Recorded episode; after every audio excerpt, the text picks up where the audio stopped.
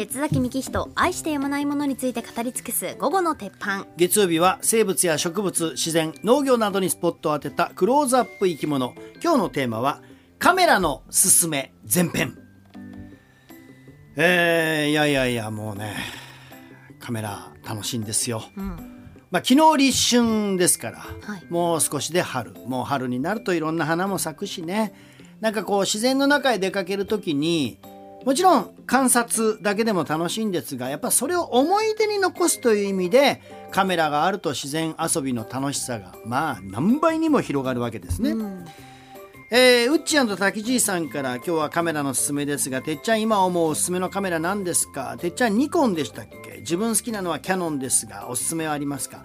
これ僕あのニコンキャノンっていうのはいわゆるフルサイズカメラなんですねね僕が使ってるのはマイクロフォーサーズというミラーレス一眼なんで、えー違うんです。キャノンでもニコンでもないんです僕は、えーオリンパスもしくはパナソニックなんですね。だからちょっとキャノンニコンの話が実は分からなくて。まあそのカメラ選びについてはまた来週なんですが今日はそのカメラの基本についてあの堀ちゃん学んでいきましょはい。う興味ありますか？あります。あるのはあります。なんか学生の頃大学時代に欲しいなーって言ってたんですけど結局買わずに終わりましたね。なんか撮りたいものは何なんですか？撮りたいもの、うん。まあ人？人ね。人はもう今スマホで十分な感じだよね。確かに。じゃあお花？あ花ね、はいはい。これはやっぱり一眼レフにはかなわないですね、うん。そうなんですよ。もちろんスマホでもいいんですよ。もう今、めちゃくちゃ進化してますからね、でもスマホは人物や風景を撮るにはいいけどやっぱり限界があるんですよね。そこで今日は一眼レフもしくはミラーレス一眼のすすめという話なんですけれども、はい。まあ、ちょっとまずおさらいとして今使われているカメラの種類はどんなのがあるかっておさらいです、うん。まず一つ目スマホですね、まあ、これも今主流ですよね。でも性能も驚くほど進化してます、うんで二つ目。コンデジっていう。コンパクトデジカメ。うーんコンデジ？はいこれあのスマホの普及でこの分野が一番衰退した分野ですね。ちっちゃいカメラです、うんうんコンデジ。なんかピッとスイッチ入れるとオンにするとウィーンってレンズがピュッと出てくるような。えこれはやっぱり一番衰退しました。ただあのそのまま防水加工がしてあるやつなんかはそのままドボーンと海の中入って水中写真撮ったりできますから根強いファンも多いです。僕も実際海伊豆の海に潜り潜りに行く時はこのコンデジを持ってそのまま海の中潜って写真撮ってますからね、はい、で3つ目が一眼レフミラーレフ一ミラーレス一眼という、うん。まあこれは要するにもうワンランクいい写真が撮りたい人向けのものなんですね。はいだからまあ大体この3種類じゃないでしょうか。じゃあスマホと一眼レフは何が違うのか。うん。これもう一重にセンサーサイズの違いなんですよ。センサーサイズって何かとイメージセンサーというものがカメラの中に入っておりまして、はい。このイメージセンサーっていうのは人間でいうと目に当たります。うん。その目の網膜ここを通してカメラのレンズ部分から取り込んだ光を電気信号に変換する半導体のことなんですねイメージセンサーっていうのは。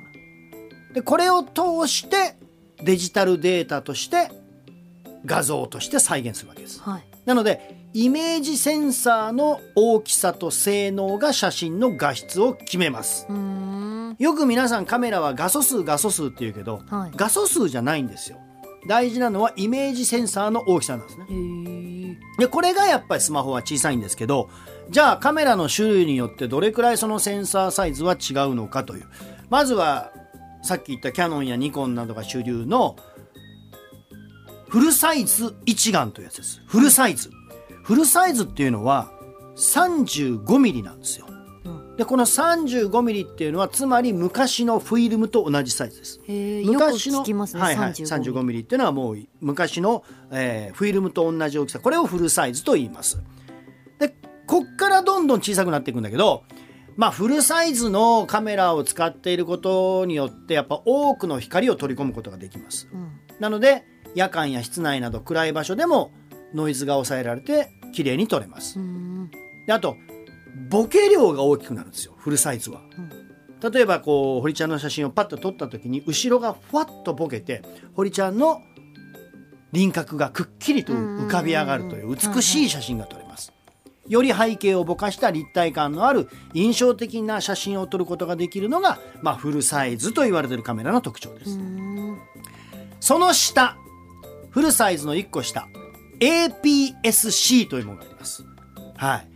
これあの 35mm フルサイズよりも二回りほど小さいですけど、まあ、面積では半分以下になってるんですけど、まあ、これフルサイズにはかなわないけれども機動力があるので例えばソニーとか富士フィルムが力を入れてるのはここです。APS-C でその1個下にマイクロフォーサーズというものがあります。マイクロフォーサーズっていうのは3分の4という意味で、えー APS-C より面積は一回り小さいんですけど、まあ、それでもボケ感は十分出るしあのメリットはその焦点距離が倍になるので望遠撮影に向いてるんですね、まあ、この話は来週しますけどあのオリンパスやパナソニックが力入れてるのがこのマイクロフォーサーズというセンサーサイズで僕が使ってるのはこれなんです。はい、で4つ目その下に1型センサー1.7分の1センサーというものがあります。これがあのコンデジクラスのやつなんですね。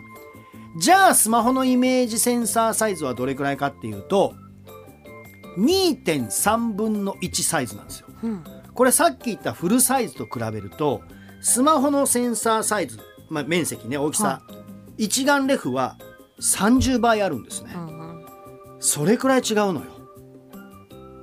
ということはやっぱりセンサーサイズの違いによって実は綺麗に撮れているように見えるんですスマホって。なぜかというとスマホの画面でしか見てないから皆さん。なるほどね。スマホの画面で見るとわあはいすごい綺麗な写真ってみんな思うよね。うんでもあれ A4 ぐらいに引き伸ばすとやっぱザラザラなんですよであとやっぱスマホは後処理の技術がすごいんだよねう。ん撮った写真を加工する技術がすごいかならるほど。結構いろんなエフェクトをかけて綺麗に見せれるということなんですよね。でも本当に写真を撮るのが好きな人はぜひ一眼レフというのも手にしてほしいなと思うんですがちなみに一眼レフとはどういうことかと言いますと、まあ、今日はちょっと基本の勉強ですよ。カメラ本体の中央にはミラーが入ってるんですね。うんでそのミラーの反射鏡を使って見ることができるんです。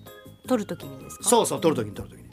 でレフっていうのはレフレックス反射という意味なんですね。うん。でこれがあるからその場で見たものをそのまま撮って映像画像にできるというこれが一眼レフの特徴でミラーレスっていうのはその名の通りそのミラーがないものです。うんミラーがないので実はそのまま見てんじゃなくて一旦映像になったものを我々は見てるってことなんですけど、まあ、この辺のちょっと違いは難しいんだけども、まあ、ミラーレスというのはまあ鏡があのカメラの中に入ってないよという意味なんですね。初心者におすすめなのはどっちですか？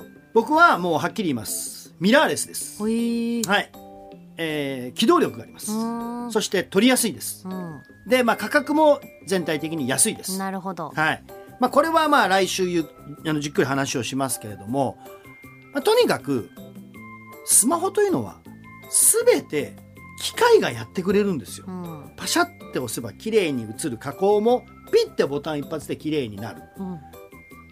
つまり後から綺麗にできるでも撮る前に決めてシャッターを切るのが一眼レフなんですね。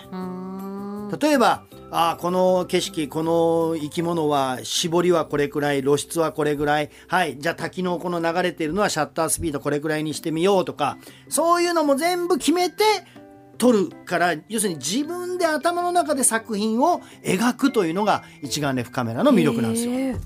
そんな複雑なことやってたんですね。そうなんです実は。はい。だから例えば。ば一眼レフを買ってオートモードにして撮ってる人は一人もいません。みんな何かかんかモードを変えて露出を変えて絞りを上げてもう開放にしてみたいな。のをやりながら撮ってるんですよね。それが楽しい。それがやっぱりカメラのその自分でこういう作品を撮りたいっていう楽しみなんです。なるほど。では一眼レフとミラーレスはどっちがいいのかと。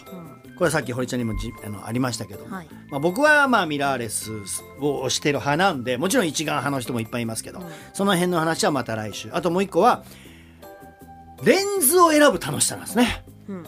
スマホはもうそのままじゃないですか、はい。でコンデジもレンズ変えれないじゃないですか、うん。でも一眼レフミラーレス一眼っていうのはレンズを変える楽しみというのがありますんでこれについてはまた来週ということでございます。今日はぜひ春近し皆さんカメラを持って自然の中に出かけてみようというお話でございました。